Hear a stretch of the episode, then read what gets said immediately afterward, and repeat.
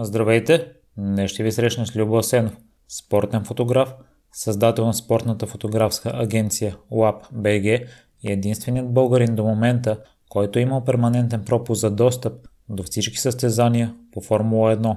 Ако имате непремерими истории и желаете да ги споделите, свържете се с мен и следващият гост на подкаста може да сте вие. Ако вярвате в проекта и искате да участвате в неговото развитие с нещо – което наистина ще ви доставя удоволствие, можете да ми пишете във Facebook страницата на Примеримите подкаст. За всякакви мнения, критики, препоръки, отново можете да ми пишете там, като всяко ваше мнение е изключително важно за мен. Сега ви оставям с Любо. Здравей, Любо, и благодаря много за приятата покана. Благодаря и аз. Ти основно стана популярен покрай снимките в Формула 1 и покрай снимането на състезанията там, ще разкажеш къде се запали страстта по този спорт? Формула 1 винаги е бил един от най-интересните и най-вълнуващите спортове изобщо, които се предават по телевизията. В годините назад нямаше толкова спортни канали, колкото има в момента и отразяването на спортни мероприятия не беше така масово. Това, което се радвахме, беше националната телевизия, която даваше Формула 1, тук там е националния отбор, някой друг матч по-завързан от първенството. И така, на спорта не се обръщаше кой знае какво внимание. И, и с напълно нормално Формула 1 беше втория най-популярен спорт в България сред зрителите, защото го даваха най-често. Същевременно беше опасно, бързи коли, като момче естествено харесвах колите. И човек си изгражда някакъв свой образ в главата за тези хора като герои. Също времено с другите приятели, с които седяхме и гледахме заедно състезанията, те пък бяха и за други пилоти, и за други отбори. Получаваше се един такъв а, вътрешен мини конфликт, който беше окей, okay, имаше дразнител общо взето и чакахме състезанията с нетърпение. Ти споделяш, че заради Хакенен се започна да гледаш. Хакенен те е впечатлил. Точно в него да спечели? Хакен ме впечатли с това, че... Значи, ако трябва да се върна по-назад, първите ми спомени за Формула 1 са от началото на 90-те години, като си спомням дори и смъртта на Артон Сена през 94-та. Тогава гледах Формула 1, но не бях толкова запален. Шумахер беше доминиращ пилот в Формула 1 и всичките ми приятели бяха за Шумахер, а аз по някаква причина не го харесвах. Въпреки, че сега в момента ми е супер симпатичен, след годините, в които прекарах в, в Формула 1 в Падока, мнението ми за Шумахер изключително много се промени като човек, като пилот, като професионалист, като човек, който гледа да помогне на всички, на, на фенове. Въобще Шумахер е страхотен, един страхотен човек. И много съжалявам за това, което се случва с него в момента. Има ли си възможността да комуникираш с него? Да. И това са едни от най-хубавите ми спомени. Защото и аз като малък в семейството ми аз подкрепя Шумахер, баща и Макларен. И при нас имаше спорове Шумахер Хакинен. По какъв начин се запали по фотографията? Баща ми имаше един зенит, който го държеше в един шкаф и ми беше забранено да го пипам, естествено като отидеше на работа и аз като си бях вкъщи от училище, естествено го пипах, както можеш да се сетиш. Там лека по лека с а, него, това ми е интересно, това ми е интересно, гледам снимки, купувам си филмчета, след което ми се разреши да го пипам апарата и учих звукорежисура в арт колежа в София, където фотографията беше един от общообразователните предмети Преподавателя ми господин Юски Селиев, тогава Борис Юски Селиев, защото те са цяла фамилия Юски Селиеви, е, успя да ме запали към фотографията изобщо като жанр, нали, изобщо като професия, като хоби, като всичко. И започва да се интересувам повече, да чета повече, да експериментирам повече. И покрай състезанията и автомобилите, и картингите, специално картингите в България, Ходихме много на състезания по картинг, гледахме, аз съм карал като малък картинг. След това рязко пораснах на височина, после и на килограми и вече картинга беше а, невъзможно да го карам, но покрай Формула 1, покрай картингите в България и нашите приятели, с които ходехме по състезания, фотография лека по лека от картингите, оттам ралита, оттам Формула 1 и човек, който има мечта и иска да я следва, за мен няма невъзможни неща. В смисъл няма непостигнати мечти, освен ако самият ти не го, не го преследваш до край. Хронологично първо сте създали LabBG или първо сте снимали на състезание по Формула 1? Не, не, първо беше Формула 1. Първо беше Формула 1 през 2005 година. Иван Тенчев от списание Клуб F1 тогава, сега е Клуб S1 по ред а, причини, за които само ние българите може да се зададем едни на други. Тогава общо взето повярва в мене, повярва в а, идеята за пътуване и за да отразявам състезанията. Исках просто да се развивам и ми издадоха ми пропуск за Съединените Американски щати за Индианаполис. Хубаво, обаче американците не ми дадоха виза. Ходих три дена подред на интервю. Те прецениха, че съм емигрант и че няма да ходя никъде. И не отидох, след което в Формула 1 е много сложна ситуацията с издаването на пропуски. По това време беше още по-сложно, защото наплива беше още по-голям. Има 80 акредитации за фотографии в, за всяко едно стезание. От тези 80 акредитации 50 са за перманентни фотографии. Перманентни фотографии са такива, които предходната година са присъствали на минимум 14 състезания в годината. Остават 30, от които 30, 15 акредитации са за държавата, в която се провежда състезанието. Да речем, ако е в Малайзия, са за 15 малайзийци, ако е в Япония, 15 японци. Ако е в Абу Даби 15 човека от емирството.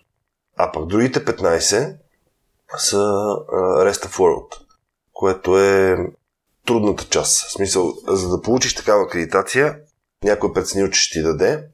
И когато ти си получил акредитация и не си отишъл на състезанието по неуважителни причини, защото ФИА не ги интересува дали ти имаш виза или нямаш виза, или някой ти е дал виза или не ти е дал виза, ти губиш правото си да получиш акредитация в следващата една година след което последваха два отказа за други две състезания и 2006 година вече ми дадоха достъп за Унгария и след това за Турция.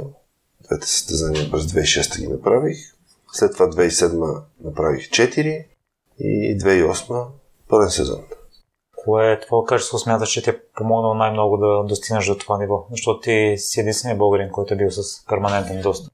Ами, упоритост, амбиция, желание, любов към това, което правиш и как да кажа.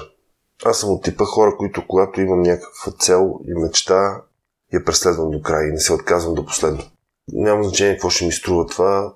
Това ме държи в кондиция, държи ме жив и ме кара да бъда изобретателен, да бъда да бъда напорист и да си следвам желанията и мечтите, което ме прави щастлив като цяло.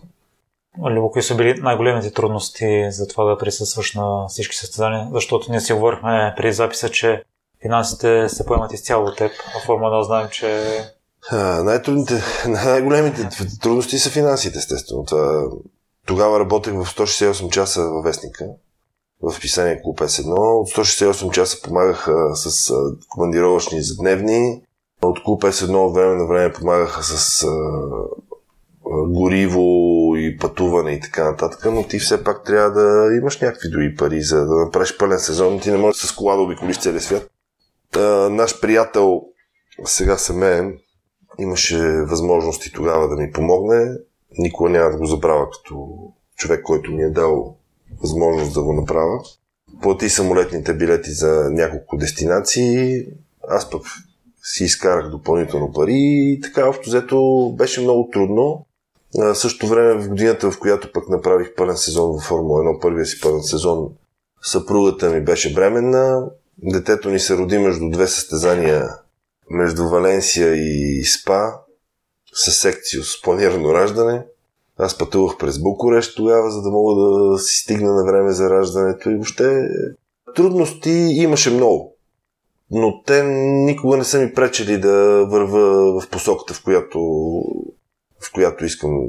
Да, защото ако е лесно, Ако е много лесно, няма, няма как да постигнеш целта си. Ето сега, примерно, въпреки че от 7-8 години вече сме на пазара като агенция ЛАП и сме се доказали пред а, много големи клиенти и изобщо пред а, много големи световни организации. В момента имаме проблеми с Български олимпийски комитет, които по всякакъв начин се стремат да не ни дадат акредитация за Олимпийските игри през 2020 година. Поред причини за тях, за мен също поред причини, според мен по някакъв начин се притесняват от нас. Не мога да разбера какъв. Ние пък искаме да работим предимно за спорта и да вървим напред и България да върви напред. Нито им искаме пари, нито нищо, искаме просто акредитация, те самите отказват и това е. Също времено, както и да е, на други хора дават по две и така. С последния гост Надя Петрова си говорихме, че и тя прави бизнес въпреки държавата и въпреки законите. Да. Нямам Това е най-трудното нещо в България да правиш бизнес. Най-трудното нещо е да си малък бизнес. Защото ако искаш да спазваш закона, разходите ти са изключително големи. Всеки втори е фотограф в България вече. Всеки човек е фотограф в България, дори и ти си фотограф, защото телефонът има камера. Виждаш нещо интересно, дигаш и го снимаш. Всеки има възможност да заснеме нещо, да го предостави на медиите, да го направи на новина, което е страхотно, защото адски много хора се събудиха от страха специално да, да се противопоставят на системата, дигат фотоапарата и показват нередностите, което е страхотно. От друга страна, бизнесът пък заработи по-добре, защото от цялото това нещо хората си снимат в телефоните, вече се вижда разликата между нали, истинския професионален фотограф и професионалните снимки и тези, които са направени просто за да си снимаш нещо. И третото най-важно и най-трудно е, че много от тези фотографии, които работят в момента в България, по една или по друга причина не плащат данъци, не плащат а, осигуровки, не плащат нищо. Те взимат ни пари на ръка. Цените, които определят за свършване на работа са много по, как да кажа, достъпни за клиента, защото не е необходимо да плаща с фактура. И нали, може да си затвори очите за 200-300 лева да не вземе фактура. Също времено разходите на, на колегите са ниски и това пък води до предпоставки за по-трудно намиране на клиенти, когато работиш а, на свето и на легално.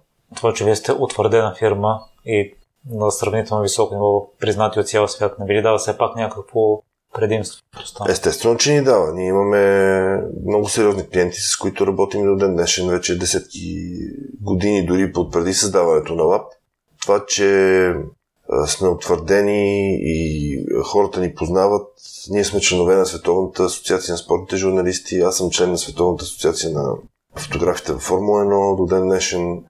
Получихме акредитация за Ryder Cup. Ryder Cup е световното по голф, общо взето неофициалното световно по голф, което е, се провежда веднъж на две години Америка срещу Европа. Изключително сериозно състезание с изключително трудно, трудна организация и труден достъп до него. Въобще работим, работим за спорта. Работим с Футболния съюз, вече 6-та година сме партньори с Футболния съюз, с екипа на Григор Димитров, с Кобрат Полев и брат му Тервел, с много големи компании, които са автомобилни, строителни и всякакви такива в, в големия бизнес хората разчитат на нас и на нашата работа и ако ние си я вършим добре, те работят с нас. Ако не я вършим добре, ние сме ни Люба, защо въпреки трудностите в България решаваш да се бориш тук, тъй като в момента света е отворен и с а, вашите връзки навсякъде може лесно да, да станеш? Да ти кажа честно, няма. Няма да ти кажа, защото тук съм роден, защото България е моята родина, да пусна сълза и да кажа, че съм най-големия патриот. Не, не съм. Много пъти съм мислил за това да замина в чужбина. Просто може и това да се случи. То още не е късно да се случи. По път съм изключително уморен и раздразнен от а, ситуацията, в която се намира държавата ни, от начина по който а, институциите се отнасят към по-малките като нас от липсата на разбиране, от примерно сега искаме да кандидатстваме по един европроект. за да си купим нова техника. Перипетите, през които трябваше да преминем, са изключително големи. Парите, които трябваше да дадем предварително, са толкова, колкото да си купим подобна техника, само че втора потреба. И преценихме, че няма смисъл да кандидатстваме за европейски пари, при положение, че вероятността да, да станат нещата. Значи трябва да си регистрираш фирма, която да бъде във Враца, управител или в Северо-Западна България. Управител на фирмата да ти е до 26 години, да бъде жена, да бъде не знам си каква, да същевременно да има висше образование в областта, парите, които ги иска да бъдат похарчени в областта, в която живее и така нататък. В смисъл, примерно, представи си ти спортна фотография в Лом да речем. Какво се случва там? Те там, не знам, те, те нямат... Хората нали, не са виновни, че нямат спорт там. Но то няма спорт. Ти не можеш тези пари, които ги вземеш от Европа, да вземеш една техника, обективи, видеокамери, камери и така нататък, и да се опитваш да развиваш нещо в Лом, Видин региона, нали, където спорта до така степен е принизен до нула, че да, северо-западна България като цяло има проблем. И това е нещо, в което за което не сме виновни ние, е виновна, виновно управлението на тази държава. Защото хората там също имат нужда от хляб, също имат нужда от вода, също имат нужда от спорт, от забавление и от... Нали, единственото, за което се сещаме е Монтана, които има страхотен волейбол, имат и футболен отбор. Във Враца има футбол, но до там. Любо, кое мислиш, че разделя фотограф на световно ниво като теб от фотограф на средно ниво? освен техниката, за която спомена. Защото на мен да ми дадат най-скъпия фотоапарат, да ми дадат приложенията, примерно, с които обработвате снимките, едва ли ще ги направят толкова. Няма разделение между фотограф на средно ниво и фотограф на световно ниво. Всеки един фотограф, ако той наистина е фотограф и ако той работи това, което... В смисъл, при нас в LabBG основната задача, която съм поставил на всички колеги, с които по някакъв начин работим и си сътрудничим, е да свършат работата по начина по който биха свършили за самите тях. Значи аз не мога да пусна фактура на клиент, за който не съм доволен от снимките. Няма фотограф на световно ниво. Аз мога да снимам с техника, говоря за нали, не за сапонерка, нали, техника, която има ръши настройки мога да снимам с техника за ръши настройки и за 500 лева. И за 300 лева. Нали, тук няма значение с каква техника снимаш. Естествено, качеството на снимката има огромно значение в крайния продукт и затова се купуват по-скъпи апарати обективи, но на Формула 1 за първи път отидох с едни от възможно най-ефтините обективи, които можеше да съществуват и един от най-ефтините фотоапарати. Но това не ми попречи да снимам катастрофата на Кими Райконен, която само аз снимах тогава през 2006 година и да я продам, което ми докара пари още от първото ми състезание. Тук цялата връзка за тази цялата работа е, че ако търсиш събитията да се случват пред тебе, те ще се случат пред тебе. Няма как да търсиш нещо и то да не се случи. Няма, няма такъв вариант. По едно време имах период, в който нямаше инцидент във Формула 1, който да не съм заснел. Просто бях на, навсякъде. И колегите ми си купуваха снимки от мене и се удивляваха от това, че защото аз съм единствен и съм самичък и съм фриленс и съм българин продаваш снимки на Getty, на LAT, на Reuters, на EPA, на France Press. Неща, които са наистина важни, а те не са били там. А те, а те са десетки. Нали? Въпросът е да си направиш преценката къде ми могло, какво би могло да се случи, дали е възможно това нещо да стане там, кои пилоти евентуално биха могли да създадат някакъв проблем. Да гледаш през това време освен да снимаш, да следиш състезанието, да виждаш кое как се случва, кой кого застига, къде би могло да стане изпреварване, ако не стане изпреварване, къде биха могли да се ударят. Въобще те са много комплексни неща, които много, много стратегия, много мислене в посока нещата да се развият по начина, по който ти искаш. Нали, но ако отидеш само за да пиеш енергийни напитки и водичка и да си снимаш в падока, че си в Формула 1, няма как да станат тези неща. Любо, какво мислиш, че хората не разбират друго за фотографията, освен тази мисъл, която трябва да вложиш за позиционирането? Фотографията не е за разбиране. Фотографията е за усещане. Когато видиш нещо красиво, трябва да го снимаш. Ако искаш да направиш нещо красиво и то да бъде снимка, която ти си създал тогава, е, че трябва да имаш идеи. Ако пък а, снимаш спорт, както ние снимаме спорт, трябва да внимаваш във всеки един момент, за да можеш да не изтървеш момента, важния момент, който би ти продал събитието и би ти продал снимките. Така че те са много във всяка, примерно в модната фотография, там зависиш и от модел, и от грим, и от стилист, и от дрехите, и от локацията, която са избрали хората, които искат да си представят по някакъв начин на продукцията. Оттам вече идва твоята работа, пък която ако техните неща са супер, ти не се справиш, ти прецакваш тях. В а, автомобилния бизнес е по друг начин, в а, репортерската работа е по трети. Въобще няма нещо, което хората да не разбират, ако те самите искат да го разберат. Има книги, има един милион неща, които се случват в интернет, които човек може да се образова и да, да достигне логически до тях или да, да се бори. Пътят е много дълъг, ако искаш да си изкарваш парите с фотография в България. Е много труден. Много труден. Ще ни разкажеш ли по какъв начин е един твой състезателен уикенд? Да. Да речем сега сме в навечерието на Гран При на Монако. Тръгваме във вторник, вечерта с автомобил към 8. Караме цял нощ и цял ден. Пристигаме горе-долу с колеги Тенчев, обикновено с него пътувахме. Пристигаме към 4 сутринта, към 4 на обяд, след обяд, извинявам се, скапани от път в сряда. Взимаме си акредитациите, обикаляме вътре в падока да видим какво се случва, какви срещи ще може да си направим, какви събития има предвидени, след което се прибираме в хотела, настаняваме се, хапваме набързо, спим. На другата сутрин се става 6.30, 7 без 15. Отива се на пистата, разопаковаш си техника, чуди си, взимаш пропуски, регистрираш се и всякакви други неща, които са необходими да се направят. След което си правиш план за първа свободна тренировка, която е час и половина, после имаш близо час и половина да си оправиш снимките, два, да обядваш, още час и половина свободна тренировка, след което започват интервю с пилотите, брифинги с отборите, с пилотите, кой какво, как чувства колата, какво е необходимо, какво очаква от самото състезание в уикенда. Това се случва в четвъртък, специално в Монако. В, на другите писти се случва в петък. В петък пък в Монако е свободен ден, заради фестивала в Кан. Той също се води медиен ден.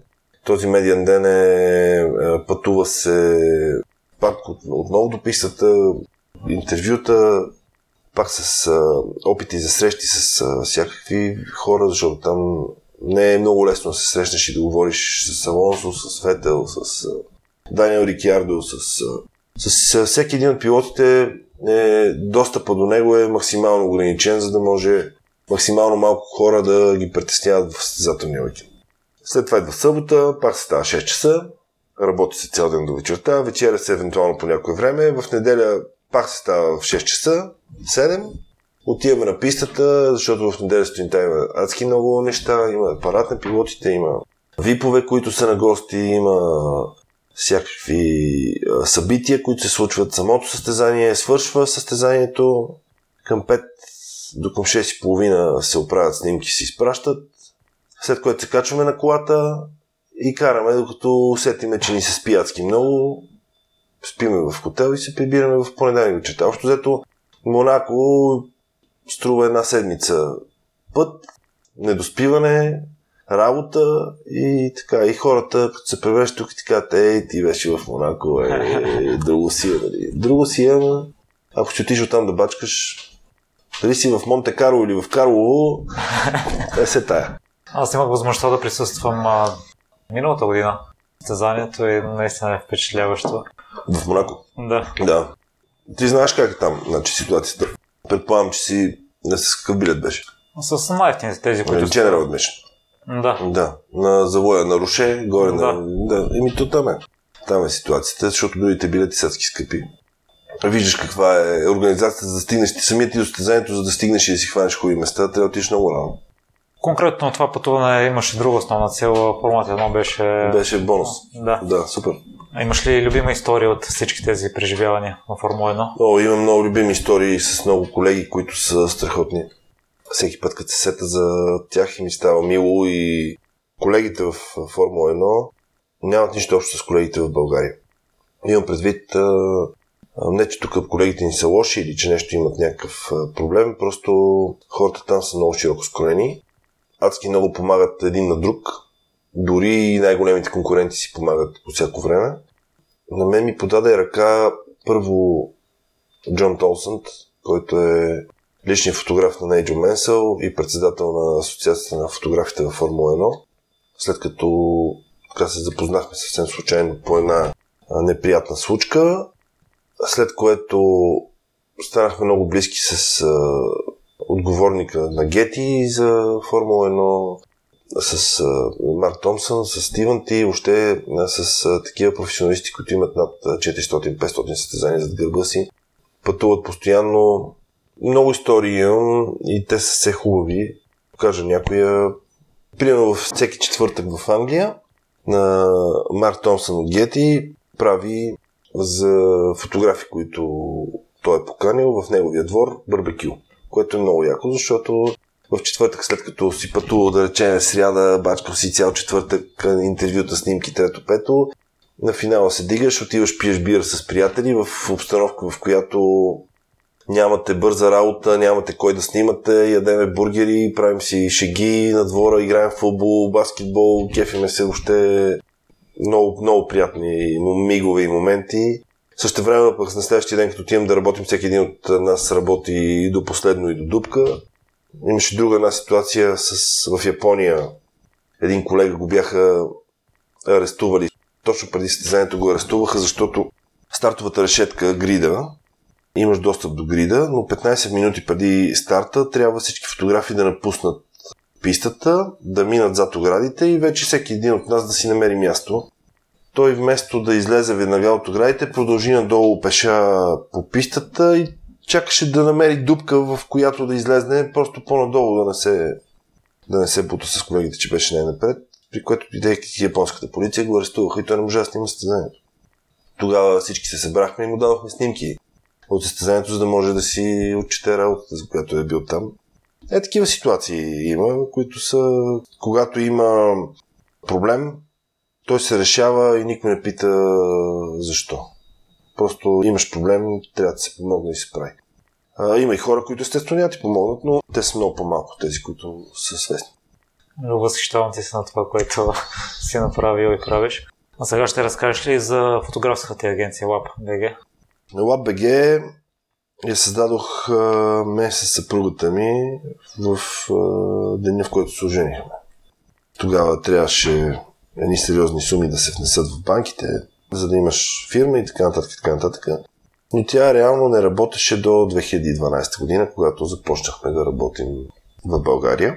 Идеята на LabBG е да осигури достъп до събития на медиите, които нямат възможност да изпратят свои колеги и фотографии да заснемат събития в цяла България.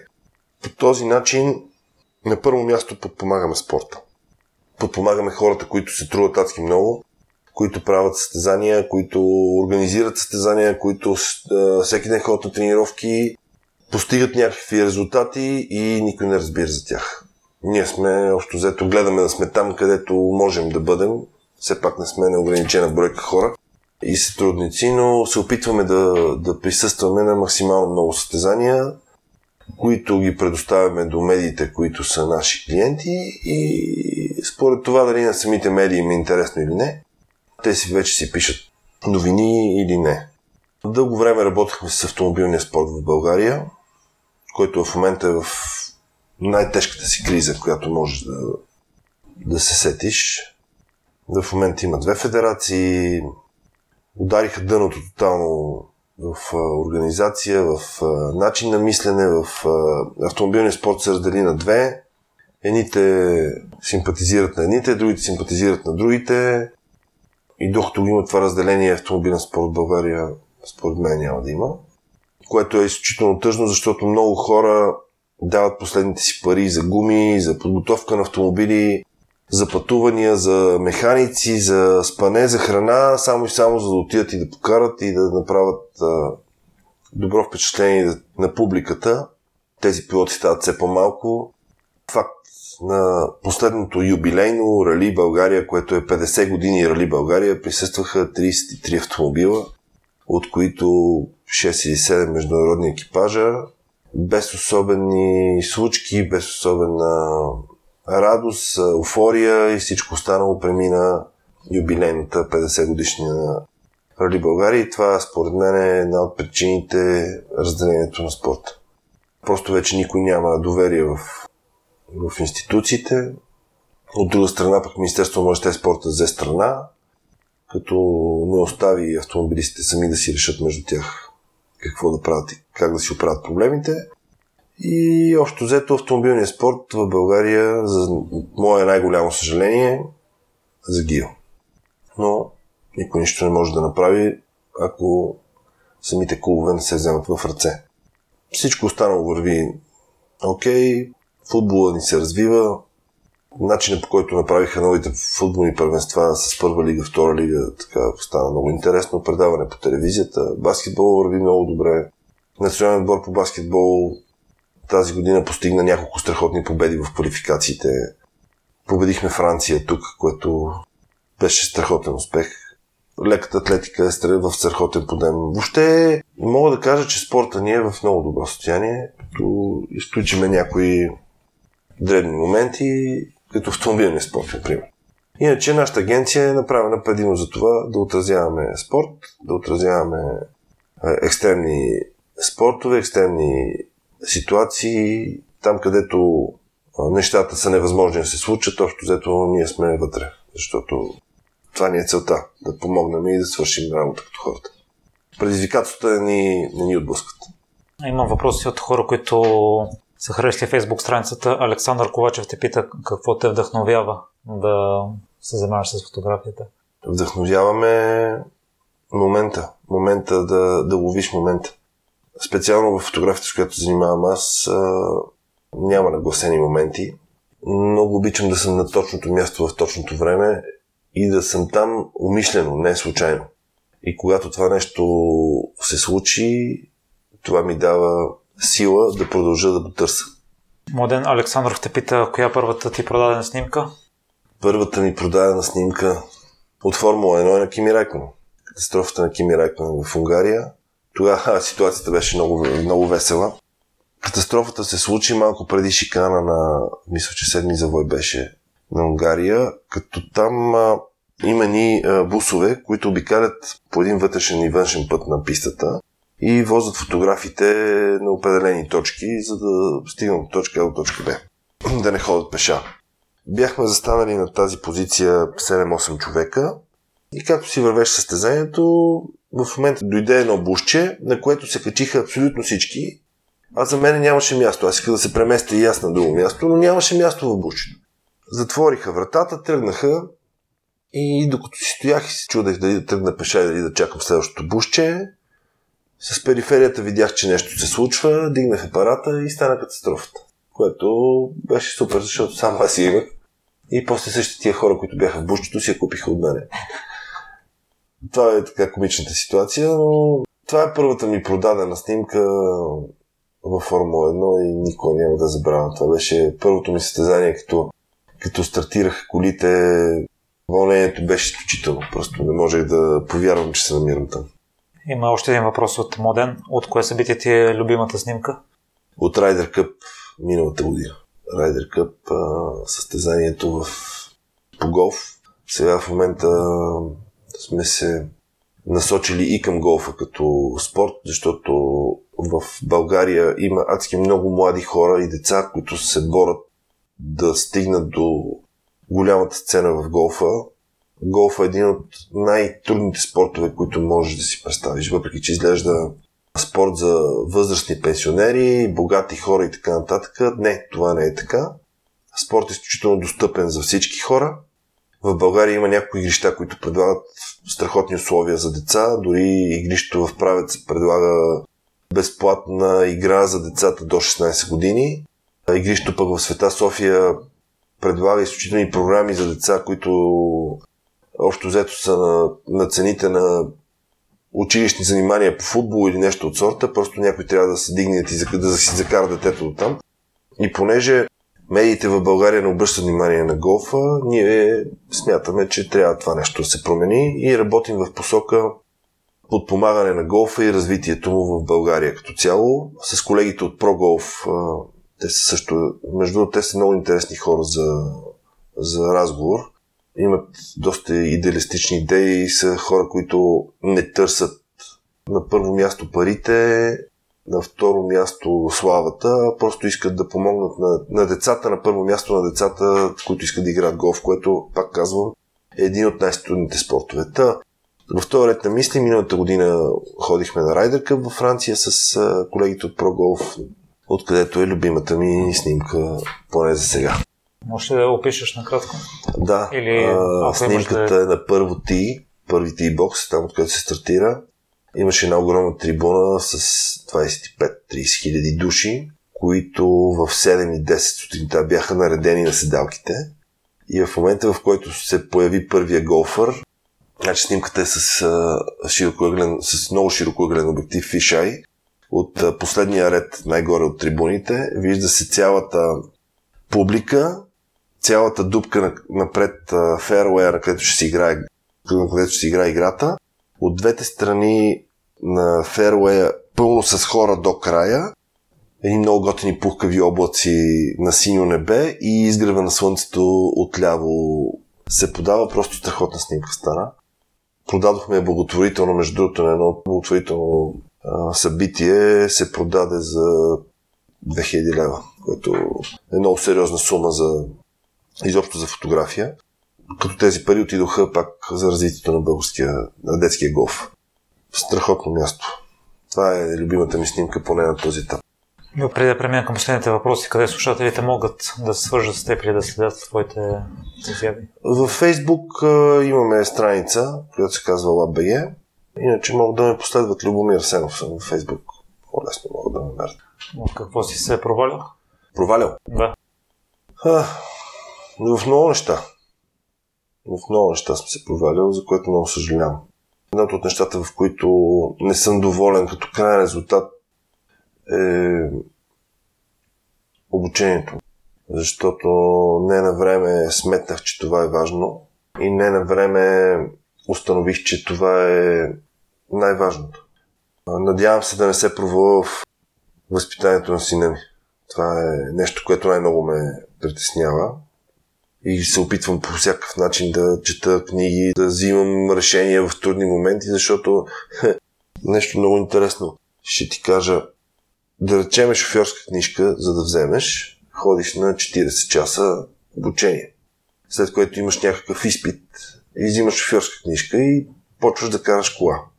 А тук в случая дава живот, създаваш един човек, за което не ходиш на никакви курсове, не знаеш как трябва да го възпиташ и не знаеш този човек как трябва да... В смисъл, ти знаеш по някакъв твой си начин, но всеки един от нас решава сам за себе си как той ще си възпита детето и също време, но всеки един от нас казва, ами ние го ставяме, то да взима решение. Ами не е точно така, защото до 18 годишна възраст ти взимаш решение с него, после то взима решение спрямо това, което ти си му казал до момента, че е правилно или не е. И това е една ситуация, която много силно ме притеснява да не, да не подведа сина ми към грешни решения. Това е нещо, което ме е страх да се провала. Иначе, има, всеки един от нас има провали.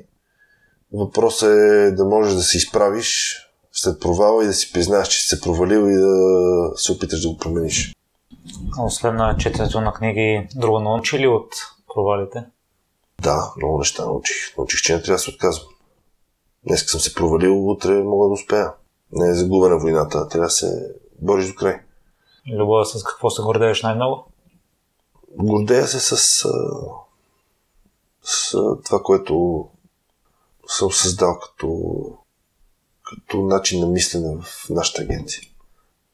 Ние нямаме работно време, хората не седат в офис, не са затворени от 9 до 5 моята философия е, че един фотограф, за да бъде успешен фотограф, той трябва да бъде на улицата или трябва да бъде там, където му е работата.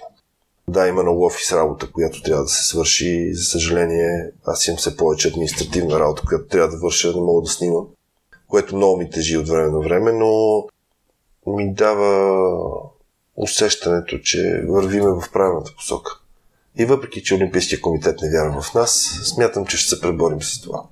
Благодаря много, че все още си тук в България и че отдели това време да се срещнем. И аз благодаря. успех в всички начинания. Успехи на вас в това, което сте подели. Благодаря, но като има такива хора като теб, няма начин да не е успешно. Мерси. Благодаря, че слушахте целият епизод до край. Още веднъж, ако имате интересна история и желаете да я споделите, свържете се с мен и следващият гост на подкаста може да сте вие. За всякакви мнения, критики, препоръки, можете да ми пишете във Facebook страницата на Примеримите подкаст. Отговарям на всичко и всяко ваше мнение е изключително важно за мен. Лек и разкошен ден!